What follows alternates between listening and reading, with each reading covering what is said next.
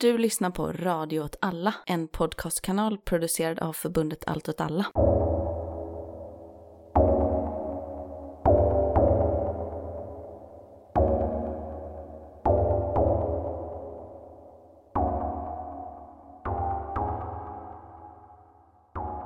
Hej välkommen till Rörelse Udda krig och perspektiv. med mig Martin Hansson. Och med mig Miriam Andersson. Det är 4 april när vi spelar in. Ja, det är en riktig ruskvädersdag sa du förut. Fy fan ja, det är fruktansvärt väder. Jag har varit inne mest hela dagen så jag har inte märkt av det. Är det bra med dig annars? Jo, men det är bra med mig i stort. Hur är det med dig? Jag är jävligt trött det är jag. Fruktansvärt trött. Det här vädret gör det inte lättare heller skulle jag säga. Jag beklagar. Men nej, det, det, det finns ju en lösning på det. Sova. Så var jag. Ja. Precis. Okej, vi ska bara, tänker jag, göra en superkort recap på vad som har hänt i Ukraina sen sist, eftersom det är några dagar fram till det här avsnittet släpps och det här är ett ordinarie avsnitt. Så poängen är inte att vi ska liksom ha en löpande rapportering i det här avsnittet egentligen. Men man kan väl säga att vi hade lite fel i vår gissning om att ryska trupper skulle kanske gräva ner sig runt Kiev. De verkar bara dra sig tillbaka helt och hållet istället. Och även på Sumi-fronten verkar de köra ut mer än man kanske hade trott. Du sa förut någonting om att eh, det får man ändå ta som ett tecken på att de verkligen inte vill ha mer stryk där kanske.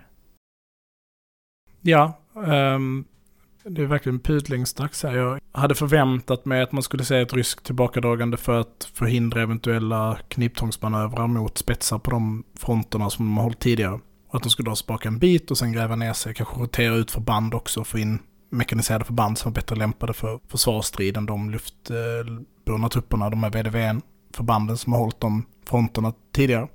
Nu tycks det snarare se ut som att vi ser ett fullständigt tillbakadragande från ukrainskt område på åtminstone två eller tre fronter, lite beroende på hur man, man räknar det.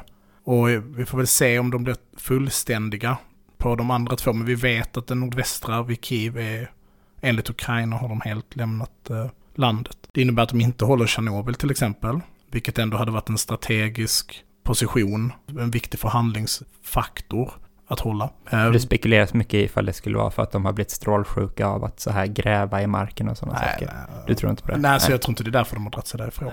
Nej. eh, det kan de ju ha blivit. Eh, Vad vet jag. Men eh, jag tycker att allting talar sitt ganska tydliga språk. Att den operationen, de förbanden som har varit ansvariga för de här fronterna behövs någon annanstans. Ryssland har inte andra trupper de kan mobilisera för att sätta in vid de här andra fronterna. Då pratar jag framförallt om den östra och den södra fronten. Där vi inte ser något tillbakadragande, snarare tvärtom. Och det talar också för att Ryssland har tagit väldigt, väldigt stora förluster. Och det är väl också vad man ser efter de här tillbakadragen, att det lämnas kvar döda ryska soldater i ganska hög utsträckning. Och dessutom har man ju då såklart sett de här vidriga massakrerna som verkar ha skett mot civila i de områdena, framförallt de här förstäderna till Kiev, där det framstår som att i alla fall civila har blivit bundna bakom ryggen och skjutna liksom. Mm. Ja, det verkar vara vedervärdiga filmer och bilder som har kommit ut. Och inte kanske bara det som är det mest vedervärdiga med det, för, att, för det är ju såklart fruktansvärt och jag hoppas innerligt att människorna som är ansvariga för det här dör en horribel död. Men det är också väldigt, jag vet inte hur man ska beskriva det som, men vidrigt hur liksom informationskrigsföringen löper liksom slås sig ner sådana logiska kullerbyttor för att försvara och förklara de här incidenterna. Jag tänker framför allt på jag tänker framförallt på, på de här eh, ryssapolieterna eller till och med ibland bara rakt upp och ner Putin-supportrarna som har liksom en sån lång rad av liksom haft fel på varenda sak nu i 40 dagar, det är när vi spelar in och kriget pågått i 40 dagar. Och de liksom som små sådana här uppskruvade speldosor bara berättar samma narrativ om och om igen. Och på så sjukt jävla uppenbara sätt. Alltså att Ja, precis. Nu, de här, eh, det är inte riktigt döda människor, utan det är... Så check, det är Crisis Actors. Eh, två, det är något fel på den här filmen om man renderar den i en väldigt låg kvalitet. Då ser det konstigt ut. Kommer du ihåg? Det har vi ju sett tidigare. Check. Nej men det, det här är nazister som är skjutna på bilderna. Eh, check. Och, och så liksom... Barnen, nazisterna. liksom. Ja, men- och, och så är man så, är det att man är så dum i huvudet att man inte kan hålla flera komplexa tankar i, huv- i huvudet samtidigt? Eller är det bara att man är så disassocierad med verkligheten på något sätt, att man inte förstår att det här är riktiga människor med känslor? Alltså att, att det är så här, ja men där ligger det någon som är död, Som har familj och som... som aldrig fick uppleva sitt liv. För vad då? Ja. Och vad, vad är värt eller rättfärdigar det? Är det hyckleriet i det som rättfärdigar, alltså det globala hyckleriet som rättfärdigar det? För för mig är det ju liksom en, alltså jag, missförstå mig rätt. Jag läser ju en del pro-Assad-syrier till exempel. Många av dem är inte ens pro-Assad, men är, Anti-FSA så. ja men precis, och lever i Syrien. Och att har man själv upplevt det traumat som det innebär att få sitt land bombat, eller att människor har blivit slaktade och man har upplevt att världen har stått tyst inför det, vilket ju är liksom berättelsen och en faktisk upplevelse för många syrier som inte ställde sig på, det är ju även en upplevelse för de som ställde sig på FSAs sida eller på PYD, det kurdiska projektets sida. Och har man själv liksom upplevt det traumat så kan jag förstå att man är så, varför bryr ni er nu? Eller jag känner inte så mycket känslor där, för ni brydde, er, ni brydde er inte när de gjorde det mot mig. Det blir någon sorts utmattningsnihilism är liksom Ja. utifrån sin egen upplevelse. Ja. Och det kan jag förstå. Jag kan liksom förstå att om man själv har upplevt det här hyckleriet i personen, då kan jag förstå att man har de känslorna inför situationen. Men om man är liksom någon jävla högskolestudent i en lägenhet utanför Borås, ja. som inte har, alltså som såklart har farit illa på grund av världens orättvisor på sina sätt, men som är bara, jag bara associerar inte, eller jag, jag känner inte med de här människorna som upplever det här. För att jag har valt att hålla på ett annat fotbollslag. Ja, Ryssland då, fotbollslaget. Ja, ja, förlåt. precis. Mm. då, eh, då borde man verkligen ta sig en ordentlig titt i spegeln och sen slå sig själv riktigt hårt i ansiktet. Mm. Mm. Ja. Nej, det var min reflektion. Ja, det går inte så jättebra för Ryssland. Det är sammanfatt läget. Ja. Eh, Jag tror att vi kommer se, om någon nu vill höra mina spekulationer om vad som ska hända, eftersom att jag uppenbart haft fullständigt fel, så kommer vi se ett ordentligt tryck i, i öst och i syd. Mm. Inte minst när Mariupol då har fallit och låser upp lite resurser. Vi ser ju också en pågående offensiv i, i östra Ukraina från ryska trupper. Jag tror att det som har hänt är det som är så uppenbart att en optimistisk operation misslyckades och istället har man fått eh, acceptera vissa lägre satta politiska strategiska mål. Och jag tror att man hoppas på att vinna dem ganska snabbt. Därför gräver man inte ner sig. Därför löser man de här trupperna. För att man vill inte hålla ut länge till. Det kommer ju lite datum nu som är på väg som har med hur värnpliktssystemet i Ryssland fungerar. Och det är ju nu i april. Där det liksom måste tas beslut på olika sätt om typ de ska behålla de nuvarande värnpliktiga. Eller om de ska liksom roteras ut. Vilket gör att om de behåller dem så kan de sätta in dem. Men det begränsas lite också av att de inte befinner sig i krig. Ja, just det. Och sen då huruvida de ska kalla in nya och då är det också liksom en viss byråkratisk om de får sättas in utanför Ryssland och så vidare. Då måste de skrivas på ett papper och det kan man tvinga dem till, men det kanske är folk gör riktigt motstånd mot för att man har sett nu vad som händer med de som åker liksom. Mm. Ja, Mm. så det bli- blir något att hålla ögonen på helt enkelt, de sakerna. Mm. Dagens avsnitt kommer handla relaterat om det här, men inte exakt om det här. Nej.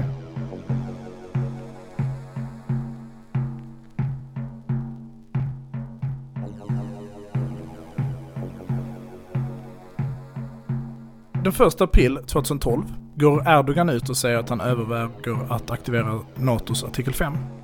Då på grund av det syriska inbördeskrigets utveckling och hur han upplever att den turkiska nationen är hotad av det. Då möts han av kalla handen. Den 25 juni säger Turkiets dåvarande premiärminister att Turkiet ska aktivera NATOs artikel 5 på grund av att det syriska luftvärnet skjutit ner ett obeväpnat turkiskt flygplan över internationellt vatten, 13 nautiska mil utanför Syriens nautiska gräns. Syrien svarar med att det turkiska flygplanet flög 100 meter över marken inne i syriskt luftrum och att de sköts ner av ett luftvärnssystem som bara har en räckvidd på 2,5 kilometer. 5 augusti så säger Erdogan “The tomb of Suleiman Shah som ligger inne i Syrien and the land surrounding it is our territory. We cannot ignore any unfavorable act against the monument as it would be an attack on our territory as well as an attack on a NATO land. Everyone knows his duty and will continue to do what is necessary. Generalsekreteraren för NATO säger att alliansen var redo att försvara Turkiet och att erkände att den här gränskonflikten berörde alliansen. Men underströk att alliansen ställer sig frågande inför en intervention och utvecklar att en militär intervention kan ha oförutsägbara effekter och att de inte har någon intention att direkt intervenera militärt i det som sker i Syrien.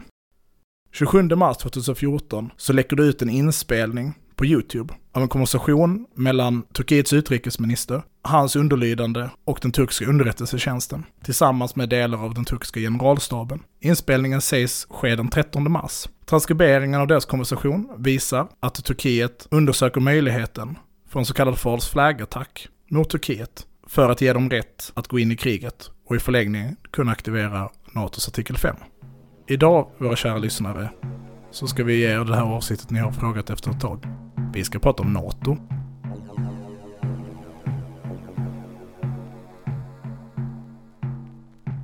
NATO-frågan är ju jättestor. Vi har, befinner oss i ett läge där svenska opinionen är NATO-vänlig för första gången Ja. någonsin. Och vi befinner oss i en situation där Sveriges största politiska parti, Socialdemokraterna, tycks börja röra sig i en ny linje, även om det inte finns något kongressbeslut eller liknande på det. Utan att kongressbeslutet är väldigt tydligt med att man inte är för ett NATO-medlemskap. Vi befinner också oss i ett läge där NATOs agerande är väldigt stort, samspelar nog med den generella opinionens åsikter och står på liksom sidan i en konflikt som de flesta människor, även tillhörande vänstern, sympatiserar med. Och det har ju väckt NATO-frågan i samhället i stort, men också i vänstern specifikt. Och det är väldigt många som har efterfrågat något försök till en analys i den här. Ämnet är gigantiskt och ingen av oss är ju egentligen experter på någonting överhuvudtaget. Du är ju faktiskt expert på, på riktiga saker. Myror. Ja, Det har inte jättestor bäring just det här Nej. sammanhanget. kan se om vi kan få in den, den myriska Det vinkeln. är bra. Myromekologiska vinkeln. Mm. Nej, precis. Och jag har också tänkt att sen snacka om någonting som tar en ganska annan turn. Så dessutom får ni det. Så, Det vi är din prata. Du ska prata om en annan grej än NATO. lite. Ja, Okej. Om vi börjar änden så, vad är NATO? Och varför är NATO en sån viktig del i den här liksom antiimperialistiska förståelsen av världen? Mm. Och det tänker jag att man enklast kan hitta i dess grundande.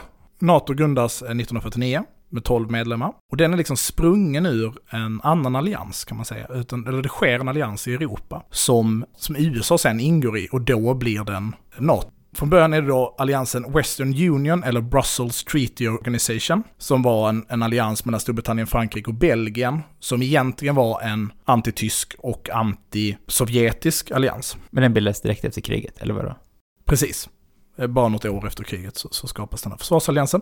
Och så fanns det liksom en vilja att få med USA på tåget och man börjar ha förhandlingar och vilket då leder fram till North Atlantic Treaty Organization. Och i samband med det så går det alltså, det är inte att de går med egentligen, utan man skapar liksom en ny organisation med väldigt täta band. Den här organisationen, NATO, får då med sig USA, Kanada, Portugal, Italien, Norge, Danmark och Island i bildandet. Förutom då de här Storbritannien, Frankrike och Belgien som varit medlemmar sedan tidigare. Så man merchar liksom det. Fram till 1951 så händer det egentligen inte så jättemycket med den här eh, alliansen, mer än att man har man skrivit lite papper. Och det är ju då att när Koreakriget bryter ut så börjar man skapa lite riktiga strukturer för hur NATO ska verka. Och det som händer är att NATO tar över de här BTO då, Brussels Street Organization, man tar liksom över deras struktur för samband på något sätt. Och, och i USA då.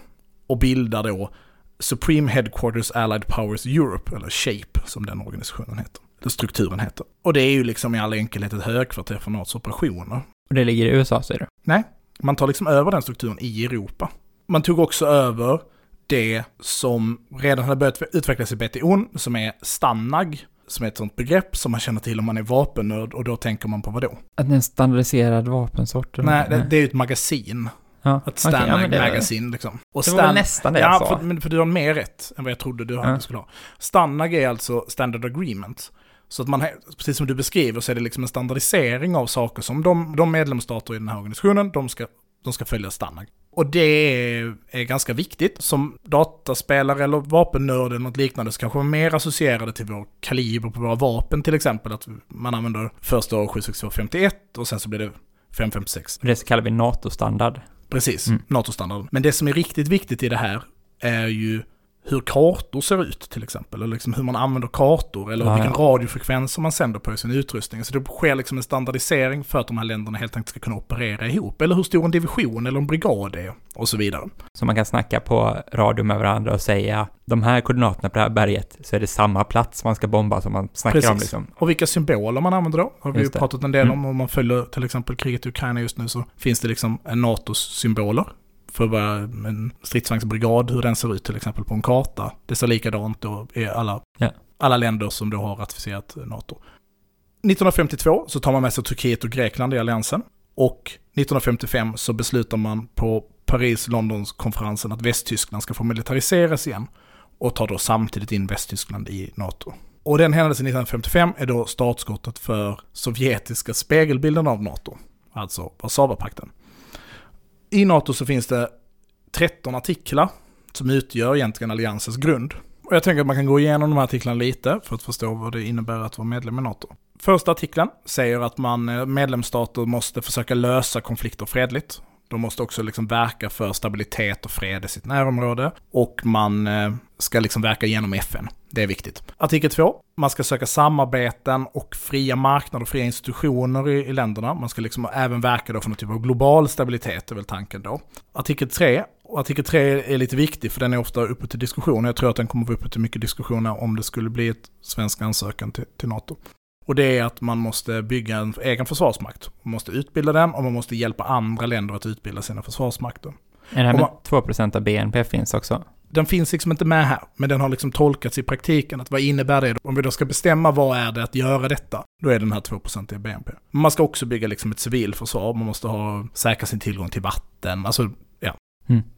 Man måste kunna ha en stat som kan verka även i kris och sådana saker. Liksom. Artikel 4 då, som är liksom, kan man nästan säga är artikel 5 light. Och det är att NATO kan genomföra gemensamma operationer och man ska liksom hjälpa varandra genom konsultation på olika sätt. De andra länderna är liksom inte förpliktigade till det här på samma sätt, men NATO ska liksom också verka att stärka andra länder i militära situationer. Artikel 5, som vi kommer att komma till sen, har ju bara aktiverats en enda gång genom historien. Men artikel 4 har gjort det sju gånger. Kan du ge några exempel på när den har Jag, aktiverats? jag kan också berätta att fem av de gångerna är det Turkiet som aktiverar artikel 4.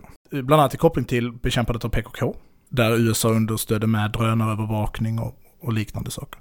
Sen har vi de här baltiska insatserna, alltså där man har skickat eh, trupp från NATO för att vara i Baltikum och så. Det har också varit artikel 4 situationer. Behöver inte djupdyka i dem.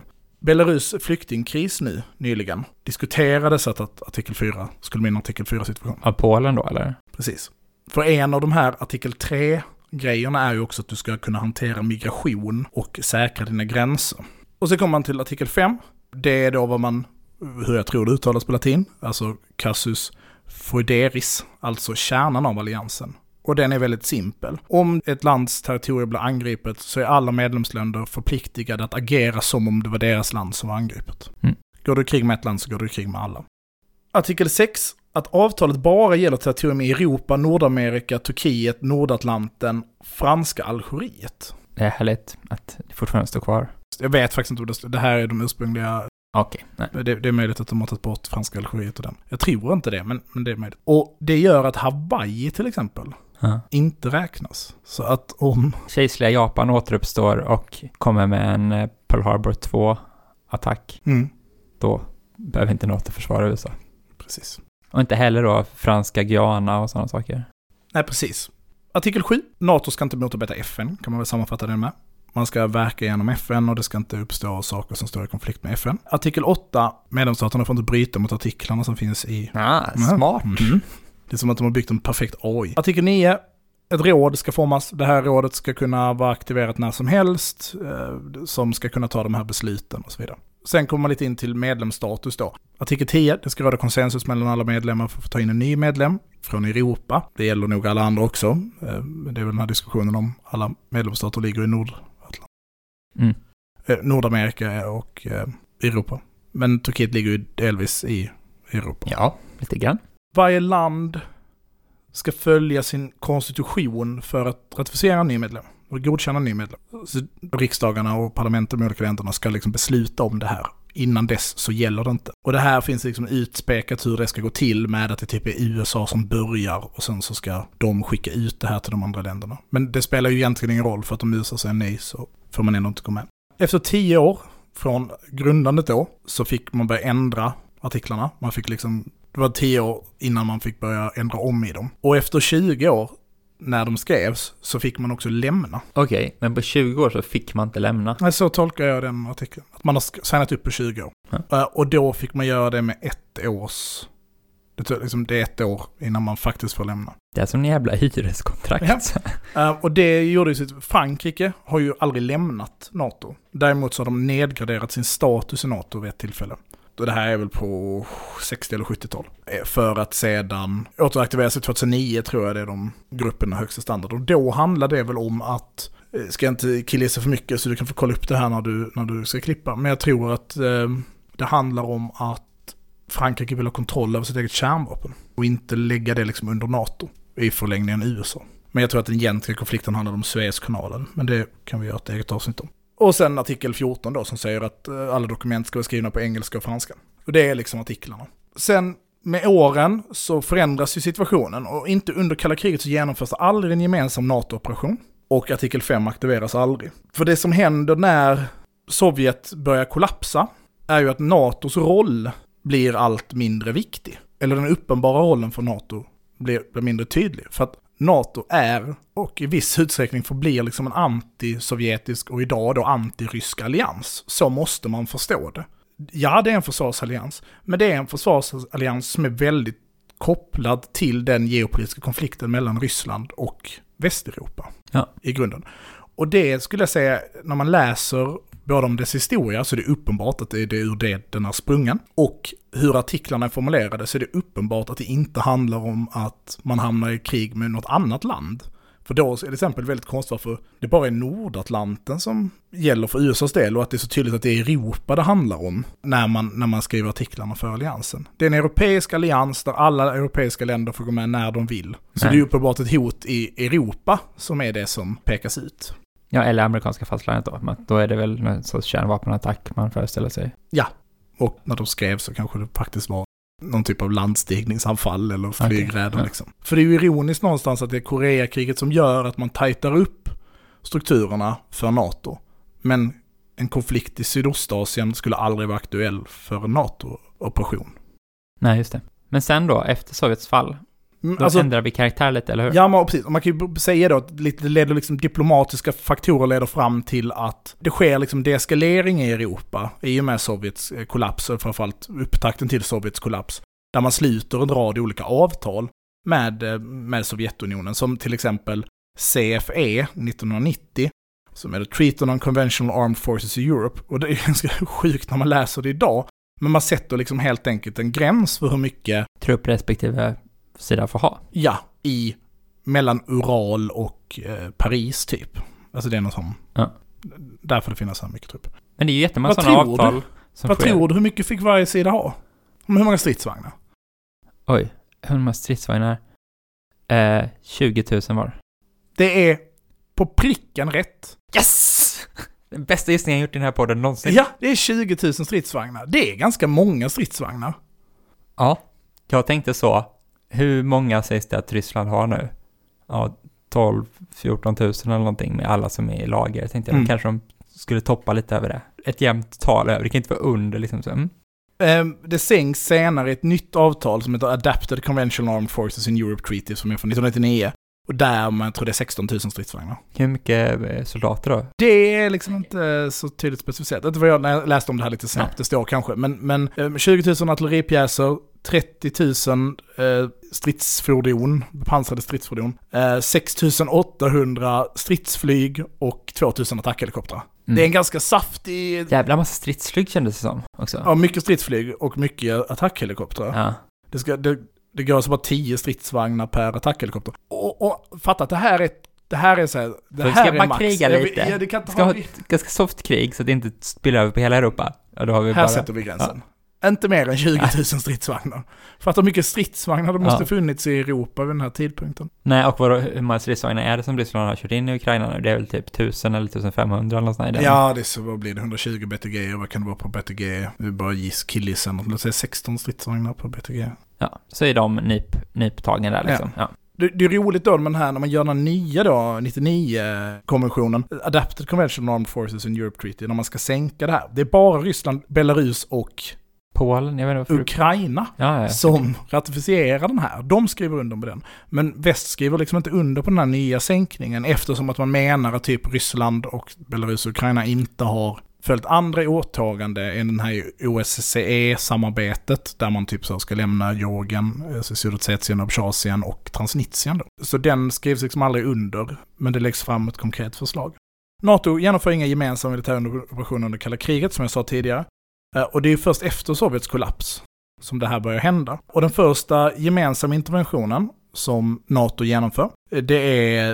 Kan det vara Kuwait? Nej, Är det Jugoslavien? det är Jugoslavien. Eh, Och det är då Bosnien-Hercegovina. Och det är den här no-fly-zonen och sen bombningarna. Och sen leder de väl typ en fredsbevarande... De leder ju liksom den fredsbevarande styrkan på 60 000, som sen tror jag blir 30 000. Med flera icke-NATO-länder, däribland. Sverige? Och sen har vi ju Kosovo. Ja, Och där saknar man ju FN-mandat. just det. när man genomför den här bombkampanjen. Som vi har pratat om i tidigare avsnitt. Efter det så följer ju Afghanistan. Mm. Då aktiveras ju artikel 5 för första gången efter terrorattackerna mot World Trade Center. Eh, Första och enda gången. första och enda gången, ja. Och det gör ju att eh, det är en samlad NATO-insats i Afghanistan. Och sedan leder ju även NATO ISAF. Alltså så att NATO har ju även ansvar för den senare NATO, FN-ledda insatsen i Afghanistan. Men det här med Freedom Fries och allt det.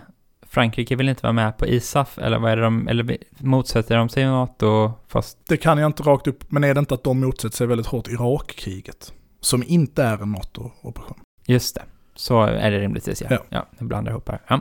Och kanske till och med blockerar den. Mm. I FN typ. Ja, Ja. de är ju inte med i högsta... Ledningsgruppen av NATO. Nej, för de har ju lämnat det då. De återträdde ju först Ja. 2009. Då inser de så, hmm, det finns en fördel också att vara med för då får man med och bestämma.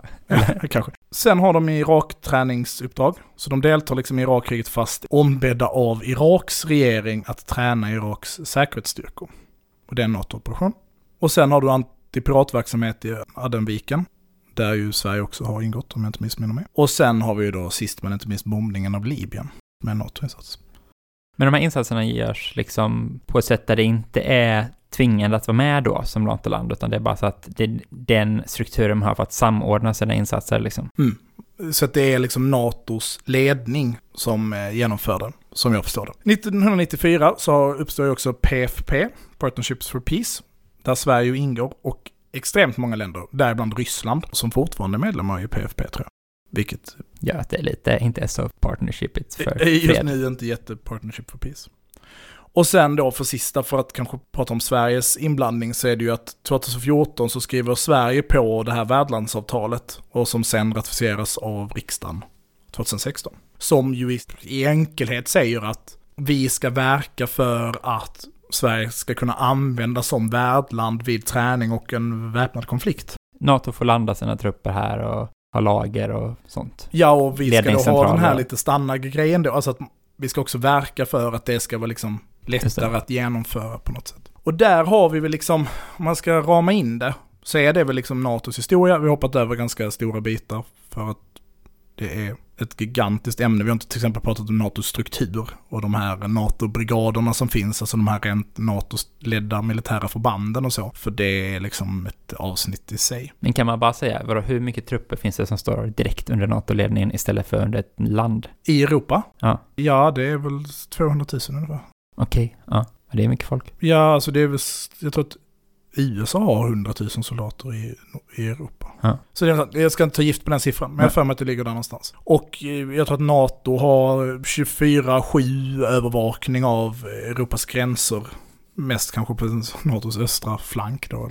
Ja. ja, vi har läget där Sverige och Finland i ganska rask takt tycks förändra sin inställning till NATO. Finland framför allt, som ju tidigare har haft en ganska stor NATO-skepticism, ganska lik Sverige, men mer, som jag har förstått det, tycks eventuellt befinna sig i ett läge där de går med i NATO inom snar framtid. Och, och här tror jag att det är en jätteviktigt bara en inpassning som, man kan, som jag har förstått när jag har läst runt om det här med NATO. Det är många som säger, ja men det låter inte riktigt som att de tänker göra det nu, utan det är lite diffust hela tiden när man pratar om det. Och det verkar finnas liksom en direkt tanke med det. Och det är att på grund av Putins väldigt skickliga lobbande för att man ska gå med i NATO, Ja. ehm, så är det så att man är de facto inte medlem i NATO. Från alla, eller från majoriteten av alla medlemsländer har godkänt det enligt deras konstitution vilket då innebär deras parlament eller riksdag. Det, det är inte på grund av Putins lobband, utan det är bara så som Nej, nej, men på grund, av att, Mm. på grund av att Putin, eller Ryssland, har valt att invadera två länder när de har varit så vi kanske ska gå med i NATO. Så tror jag att många länder är väldigt försiktiga med att säga, vi vill gå med i NATO nu, kan vi få göra det? Mm. För att fram tills de besluten har tagit, vilket kan ta sex månader till två år ungefär, så kan man inte åberopa artikel 5.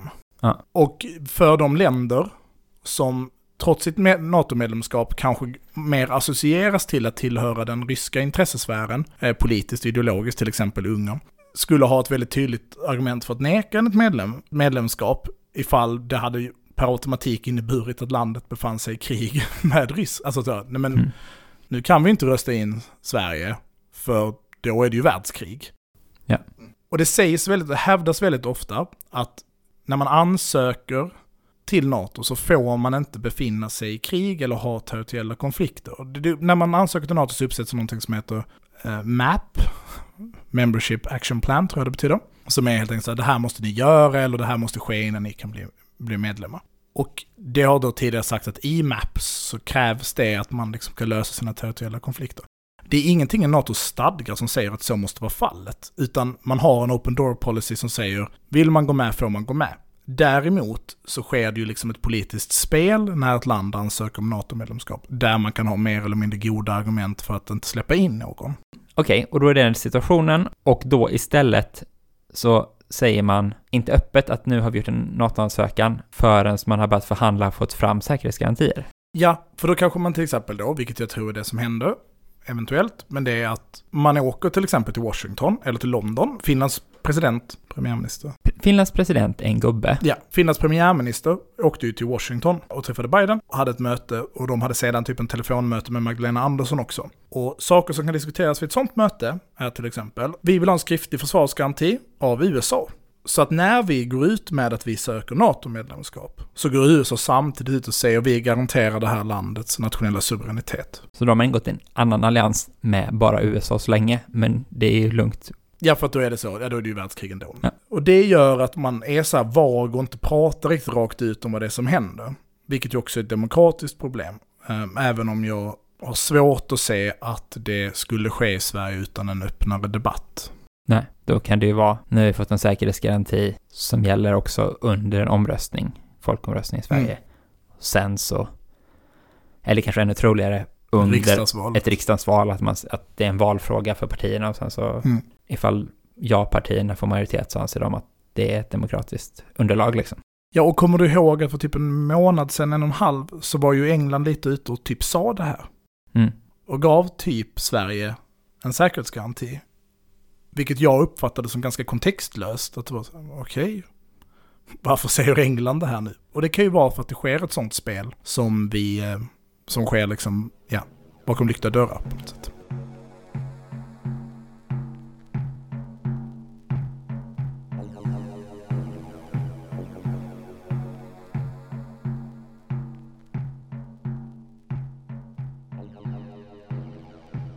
Okej, men jag lovade att jag skulle sabba NATO-avsnittet och prata om något annat istället. Myror, here we come. Inte riktigt. Jag tänkte göra en sån klassisk recensera en debatt, klassiskt poddämne. Mm. Jag har läst lite olika fram och tillbaka i en debatt som berör det här med NATO. Så, framför oss har vi en kavalkad i att jag ska uttala folks namn fel. Mm. Så vi börjar då med att jag kom in på det här för att läsa Elsa Kugelbergs krönika eller någonting i DN som handlar om Westplaining. Just det. Alltså som mansplaining fast väst då mot öst liksom på något sätt. Jag tyckte det var intressant för att det tangerar ganska mycket saker som vi har pratat om förut. Liksom vårt kanske förhållningssätt till konflikter i podden. Och sen så var det så att du fick ett svar i ETC av två gamla stötar som var vetare eller någonting. Och sen så svarade hon där igen. Och jag tyckte inte de fram och tillbaka svaren var kanske inte så bra. Det som var bra var att det fanns mycket länkar till andra artiklar då, eller så, som man kunde följa upp poängen hon gör där någonstans är ju då många vänsterröster från liksom olika, som vi då ser, östländer som eh, Polen och Ukraina och Baltikum och så, har liksom i samband med Rysslands invasion av Ukraina liksom gått ut och gjort olika uttalanden och så om att man tycker att vänstern i väst förklarar deras verklighet utifrån sitt eget perspektiv. Att säga så här, det här är USA som har provocerat fram Rysslands anfall, det här är NATOs expansion bara som har tvingat Putin att göra det här. Men att man då i de här regionerna, länderna, upplever inte verkligheten så och att då får de liksom sitt liv berättat för sig av vänstern i väst liksom. Och några av de artiklar hon citerar är till exempel en Volodymyr Arituk från sociala rörelsen då, som ju vi har promotat insamlingar till, som Allt åt alla håller i förut i podden. Och han har publicerat en artikel i en tidskrift som heter Commons, som känns som en väldigt så Right up your alley. Ja, precis. Eh, Postautonomt eh, magasinnamn så. Och han pratar istället om US-splaining, men liksom ändå samma sak där. Och jag tycker han tyckte det var en jättebra text, för att han just pekar på det som vi har pratat om mycket, att man bara tillskriver USA-agens och alla andra reagerar liksom. Men att kanske även vänstern i USA är så nationalistisk av sig, fast man inte förstår det liksom, precis som allt annat i USA är så himla USA-fokuserat, att man bara ser sig själv som motorn i hela världshistorien och därför är allting som sker i alla andra länder bara en reaktion på den mäktiga USA-imperialismen som liksom styr världen på något sätt. Och han säger på något sätt, era verktyg som ni har gett till oss för att liksom förstå världen, medan liksom marxismen kollapsade i under Sovjet för att liksom den blev ju bara korrumperad där, så fanns den västliga marxismen som sen kunde liksom komma med olika perspektiv, men det här är en blind fläck för er på något sätt. Ni är bra till mycket men inte till det här. Men ja, jag tyckte det var en jättebra text. Sen så fanns det två Jan som har skrivit en artikel i The New Republic. Jan Smolensky och Dutgevetschi. Dutgevetschi, jag kan inte uttala. De pratar då om westplaining just och säger så här. Ja, men han den här John Mershamer, känner du till honom? Han är en av de här realisterna Mm. som har den här liksom geopolitisk realism eller realism i internationella relationer pratar man som en liksom akademisk fåra liksom så. Han har gjort en YouTube-video som har fått så här 10 miljoner views eller någonting som heter Why Ukraine is the West's fault som kom för kanske sex år sedan eller någonting på YouTube, men den har fått jättestor spridning nu då, i och med Rysslands fortsatta krig i Ukraina. Och vi har väl pratat en del om det här perspektivet förut liksom, och kanske i någon utsträckning företrätt det också. Och man säger väl typ just det här med att man då inte kan liksom förvånas ifall man känner till Rysslands liksom sätt att se världen så ser de Ukraina som en del av sin intressesfär och andra länder i för detta Sovjetunionen, i för detta Warszawapakten som liksom berättigat deras, att ifall man på något sätt tar det ifrån dem så kommer de reagera så liksom. Att det är en logik man måste erkänna finns där på något sätt. Och eh, han på något sätt förutsäger ju då det här som händer nu liksom, så därför har det fått mycket spridning. Men de här två, Jan då, de skriver ju att liksom, man måste också kunna förstå de här länderna som att de har en egen agens liksom. Att det är inte bara att NATO expanderar, som att NATO erövrar nya länder in i sin allians,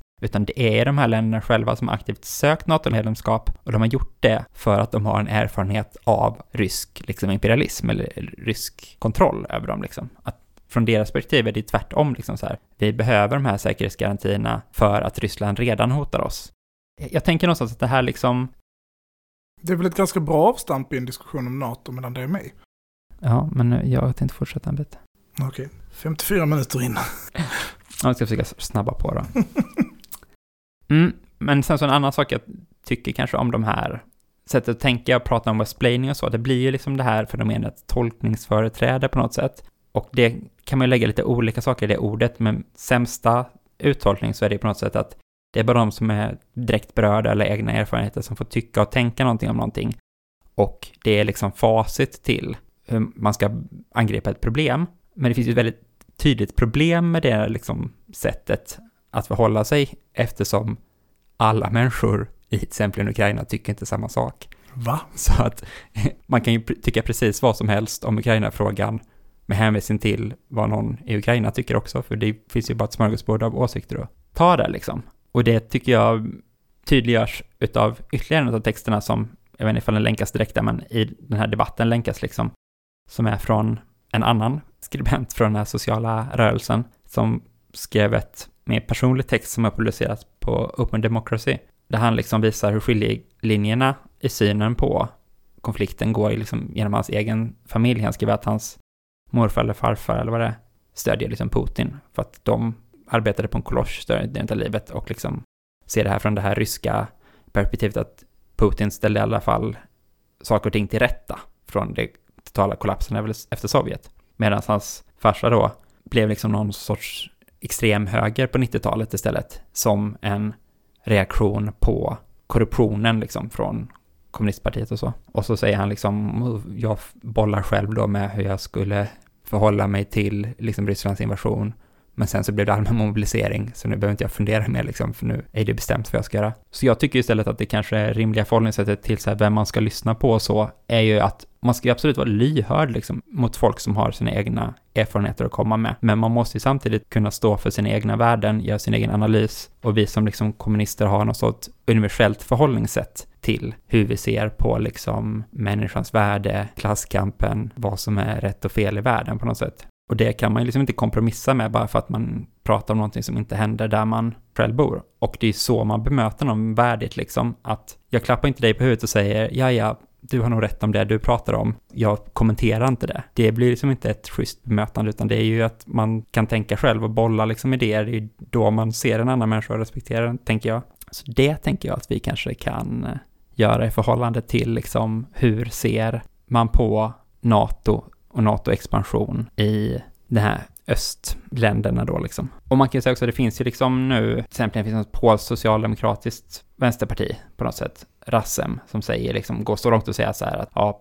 Polens försvar måste basera sig på NATOs försvar, liksom. det finns inget annat. Och på till och med Rosa Luxemburgs stiftung hemsida skrev någon som heter Daniel mm, Marevik en text liksom, där han på något sätt på slutet, eller först säger han väl så här, och så många i väst, vänster har haft så fel liksom, så nu är det dags att omvärdera och man kan till och med förstå NATO som en antiimperialistisk allians i praktiken i Östeuropa. Liksom. Nu måste vi sluta tänka på det som imperialism, för att i praktiken har Putin omvandlat världen så att i praktiken så är det antiimperialistiskt för de här länderna vid Rysslands västgräns på något sätt. Då bara vill jag ju ställa frågan till dig, tycker du Sverige ska gå med i NATO eller inte?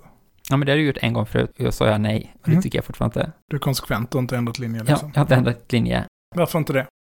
ja men det är samma svar som förut liksom, att de här andra militära samarbetena som alla NATO-länder i praktiken gör, liksom, de görs ju ofta till ganska bulla saker. Jag tycker inte man borde ha liksom militära samarbeten. Jag tycker man borde ha mindre militära samarbeten än vad man redan har då, för att Sverige har en massa militära samarbeten. Och man kan ju faktiskt stödja andra länder som blir utsatta för vidriga angrepp utan att vara med i NATO. Det finns ju ingenting som säger att Sverige inte kan hjälp till Ukraina eller Finland, liksom, ifall, det, ifall man vill det. Det är inte på NATO det hänger som det ofta framställs. Nej, men att skicka militära förband till exempel hänger det, kan vi besluta om att göra ändå. Mm. Det är nog lite mer en politiskt känslig fråga kanske att, göra det. Um, ja, men det är en politiskt känslig fråga även ifall man är med i NATO. Ja, förutom att det då är förpliktigande. Jo, men är inte det här med förpliktigande också liksom, i slutändan så är det ju vad de länderna faktiskt beslutar också, utan de trupperna som redan är underställda NATO-befäl då kanske. Men handlar det inte mer om att man har som internt i sitt land möjliggjort snabba beslutsvägar för att stödja NATO, än att man faktiskt blir tvingade på något sätt? För jag menar, i slutändan handlar det om att man faktiskt måste ta de där besluten i alla fall. Man kan ju alltid på något sätt cope out genom att säga så. Nej, men eh, vi har inte tillgängliga resurser eller vi har inte, vi accepterar inte den här tolkningen. Men alla länder kan väl blockera artikel 5 liksom, genom att säga vi är inte med i det här konsensuset. Men däremot så tycker jag kanske inte, jag vet inte, det, det, det är så här lättvindigt bara säga att så här de som i då Ukraina vill gå med i NATO gör det för att de eh, är liksom imperialistiska lakejer från väst, bla bla, är ju liksom förenklat syn på vad människor liksom eh, vill göra utifrån och vad för motivbilder man har liksom. Att det, man får ju ändå förstå det som att det strävar ur då en önskan att inte bli ockuperade eller inte bli utsatta för ett extremt förödande krig. Liksom att man ska inte fördumma liksom, uh, människors bevekelsegrunder helt enkelt där. På något sätt. Nej, alltså, jag, jag tänker då för att vara tydlig, jag är inte för ett svenskt NATO-medlemskap. Mitt argument är, har jag sagt tidigare och det är väldigt enkelt. Jag har två barn, ingen av de två barnen ska dö för Erdogan, eller Orban, eller Biden. Absolut, det jag glömde säga det också, det tycker jag också är. Så de ska inte skickas till ett krig som är orättfärdigt. Helst inte skickas till något krig överhuvudtaget, men om det ska vara ett krig så får det gärna vara rättfärdigt.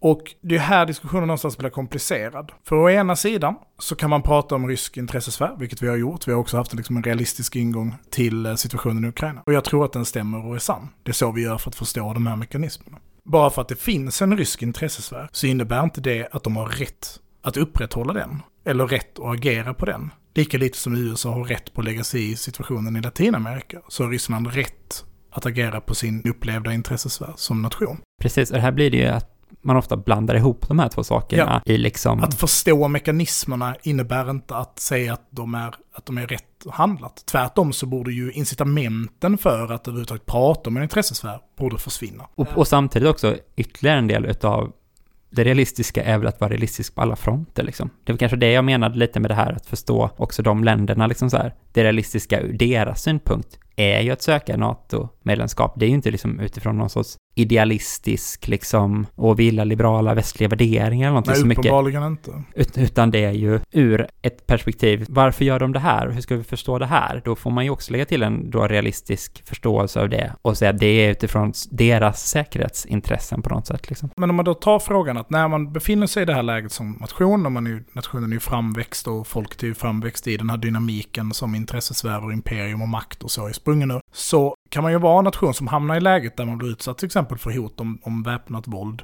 en hot om invasion eller väpnat angrepp. Och vid den punkten, när man gör det, då kan jag ju uppfatta, kanske inte för nationens skull, för den har jag lite, ganska lite intressen i, men om man ska säga något lite mer kontroversiellt eller komplext så tycker jag människor har rätt till sina hem. Till platserna där de är uppväxta. Att få vara i dem och att få liksom vara på platserna som är deras. Inte ur någon sån jävla jord och blodlogik utan av, av känslomässiga skäl. Att man får inte fördriva samer ur områden där de har växt upp och verkat i, i generationer. För du får inte ta människors mark ifrån dem. Och du får inte driva ut kurder och turkiska städer där de har bott i tusentals år för att liksom, eller om du gör det så får du också vara beredd på att hantera att människor försvarar det som de uppfattar som sitt med våld. Precis, och det är inte för att då man har den här arvsrätten till en plats, liksom, utan det kan lika gärna vara någon som är ditflyttad Ja, har ja, i en generation, då, då är det också gjort Ja, men som Malmöbor liksom. så vet vi att Ja, vi har malmöiter som har bara bott här i en generation eller kommit för fem år sedan, men de är malmöiter nu, det är deras stad. Det är en plats de har upplevt och känslor till, som är deras trygghet. Och den får du inte bara ta ifrån människor. Och gör du det så har människor rätt för att förhindra det från att ske. Alltså jag tycker att parallellen till ungdomshuset i Köpenhamn går att göra. Att så här, men det här är en känslomässig plats för människor. Man får inte bara lättvindigt beröva dem den platsen och sedan bli förvånad att få kraftiga reaktioner på det. Och du får inte heller hota andra länder med krig. Alltså, och gör man det så kommer de i förlängningen då, det kanske det blir nationer, men, men i, i det mindre så får de människorna också säga okej, vad måste vi göra för att det här hotet om våld inte ska bli realistiskt? Det, det ena är ju att kompromissa och nå en lösning. Och det andra är att säga okej, vad måste vi göra för att kunna avskräcka ett väpnat angrepp? Och vid tanke på att Ryssland i sin doktrin i hur de behandlar geopolitiska konflikter så ingår ju ett hot om våld en ganska central, en ganska, en ganska central mekanism i det. Eh, och inte bara hot om det utan även då i praktiken verkställande av det, vilket vi har både sett i, i Tjetjenien, Georgien och, och nu i, i Ukraina. Och om man då säger till länder som man nu har sagt till Sverige, även om det var lite välformulerat, sagt det kommer få allvarliga konsekvenser för er, samtidigt som man bedriver ett invasionskrig, så är det ju ganska underförstått att det man syftar på är en eventuellt väpnat angrepp. Ja, ja. Ja, Det är ett riktigt, riktigt dåligt förtäckt Ja. hot. och då, jag säger inte att Sverige ska gå med i NATO, men jag säger att Sveriges reaktion på det borde vara väldigt, väldigt, väldigt kraftig. Och det är rimligt ur det här realistiska perspektivet som man tillskriver Ryssland. Sverige vill värna sin suveränitet. Och är man då ett land, alltså vi pratar ju om Ukraina nu, men vi tar några av de mest kontroversiella NATO-medlemmarna så är det, de bal- är det ju baltstaterna. Mm. Vad fan tror du hade hänt med baltstaterna om inte de var med i NATO? Ja, det har, ju, det har ju Ryssland visat tydligt nu, vad som hade hänt med dem. De är inte Europas största land och har Europas största armé, utan de är tre jävla pytteländer som hade varit avskurna till havet på ett par dagar. Nu har väl den ryska armén på sina sätt kanske vissa som inte kanske skulle klara av att hantera det heller, men Nej, men det är väl nästan här- motsvarande ja. att ta syd och östfronten i Ukraina är väl liksom halva Baltikum så ja. Och här blir frågan ännu mer komplex. Och jag tycker verkligen inte att det här är en enkel fråga, så de här sakerna jag säger nu kan låta väldigt tvärsäkra, men det är de inte. Jag tycker att det är en jättekomplex debatt. Men jag, jag vill liksom, jag tänker att det är viktigt att ha sagt det, att i den texten jag skrev till Svärm så tog jag upp det här, men dock bara som en liten bisats. Svärm är alltså allt åt allas öppna interntidning kallar vi den väl. Och i den har du skrivit en text till senaste numret som är ett specialnummer om Ukraina.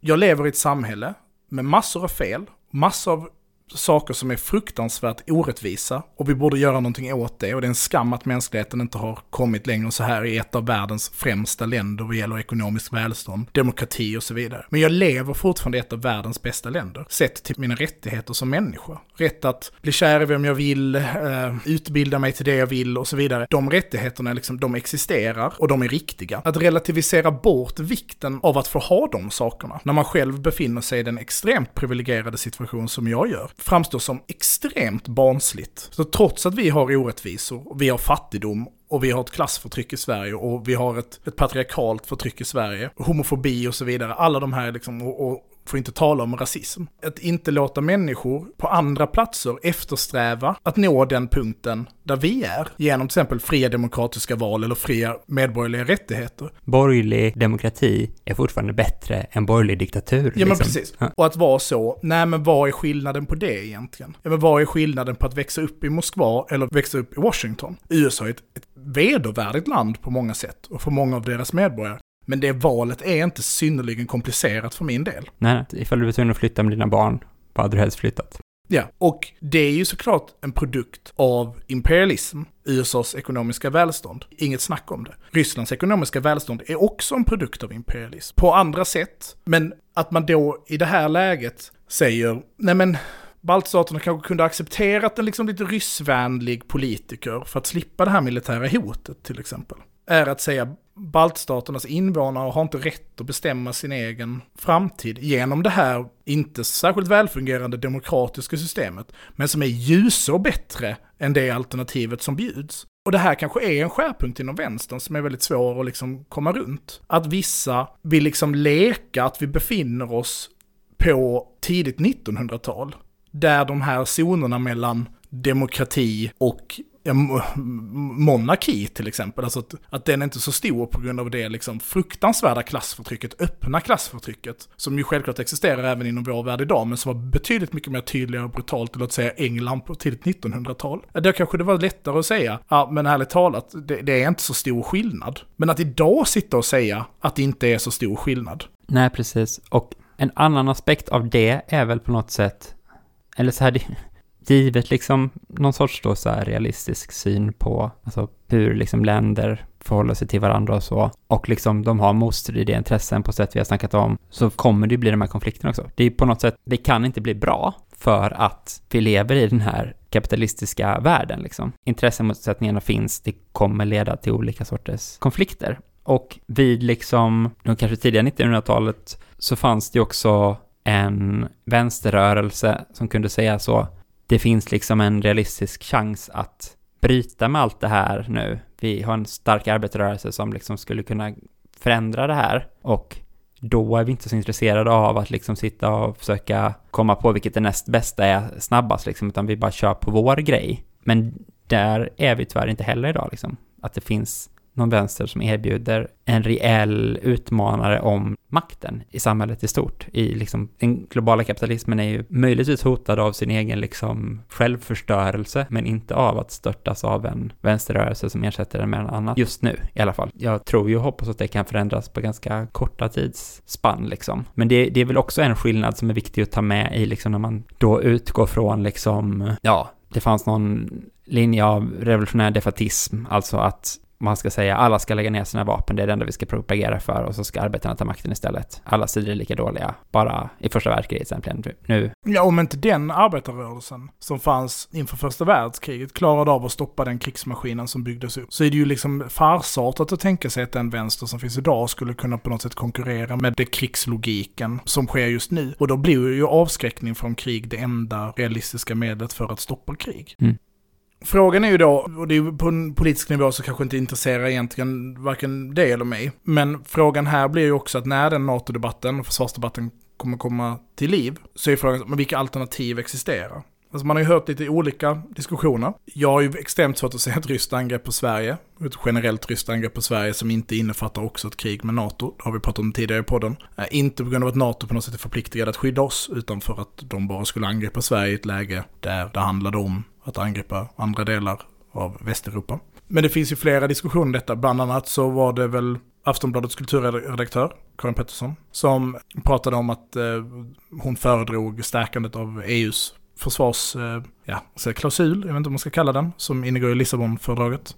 Mm, ja, och där har ju Sverige tagit den här, eh, vad heter den, solidaritetsförklaringen eller någonting. Och Lissabonfördraget träder väl i kraft 2009, genomröstades 2007. Och i det då så finns det liksom en försvarsparagraf. Och den säger väl att ifall ett land blir utsatt för ett militärt angrepp så ska EU-länderna göra allt de kan för att stödja det landet liksom. Och sen så står det typ med hänsyn till de särskilda försvarsintressen eller liksom så som vissa länder har. Och jag antar att jag syftar på att typ hur Irland ska inte behöva gå i krig mot Nordirland, mot England, alltså sådana där konflikter liksom, att de backar från just de lägena liksom. Men det som, det är väl lite samma sak där som så här, det kommer ju ner till beslut som regeringar tar liksom. Ska vi stödja det här landet liksom? Man kan ju alltid fega ur i stunden. Men det det, det det gör är ju snarare att det liksom då har möjliggjort för massa länder att på något sätt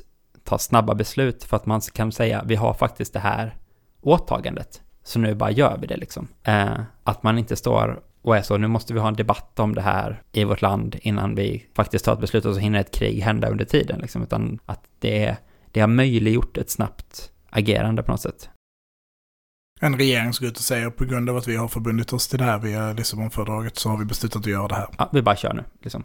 Eh, att det öppnar den möjligheten, att man har skrivit in och ratificerat det hos medlemsländerna. Sen så har den aldrig testats, eller den har väl testats genom att Frankrike begärde det efter någon terrorattack. Och då var det ju inte liksom, ni ska militärt bistå oss i ett krig, utan ni ska skicka soldater som täcker upp för de soldaterna vi tar hem från våra internationella insatser. Och det gjorde Sverige tror jag. Jag vet inte ifall det var Mali eller någonting som man bidrog till då liksom. Men, eh, och sen så har det väl aktiverats eh, kanske i så katastrofmeningen eller någonting. Men det är ju en annan mm. Ja, för det innefattar liksom. ju liksom kriser, generella kriser, ja, terrorangrepp och så ja, också. Ja. Och sen finns det ju en annan linje som jag för mig att Vänsterpartiet har pratat om tidigare. Det är ju att stärka någon typ av skandinavisk försvarssamarbete och i förlängningen kanske bilda en, en skandinavisk försvarsallians mellan då. Sverige, Norge, Finland, Danmark, mm. Island. Det känns ju som eh, någonting som inte håller på att hända. Så det är väl, mm. det är ett mål man kan ha, men det känns ju inte så aktuellt liksom. Nej, alltså det militära samarbetet med Finland utökas ju ganska kraftigt. Och det hänger ju ihop med att både Norge och Danmark är med i NATO. Så deras liksom direkta intresse för en annan försvarsallians med Sverige och Finland är inte jättestor. Nej, och ifall Finland då skulle gå med i NATO så är väl ytterligare en push för att Sverige skulle göra det då. Alltså... Mm, då tror jag att Sverige hade följt efter. Ja, Finland. och det finns väl också så här opinionsundersökningar som säger typ om Finland går med så är det ännu många fler i Sverige som stödjer ett sånt liksom beslut.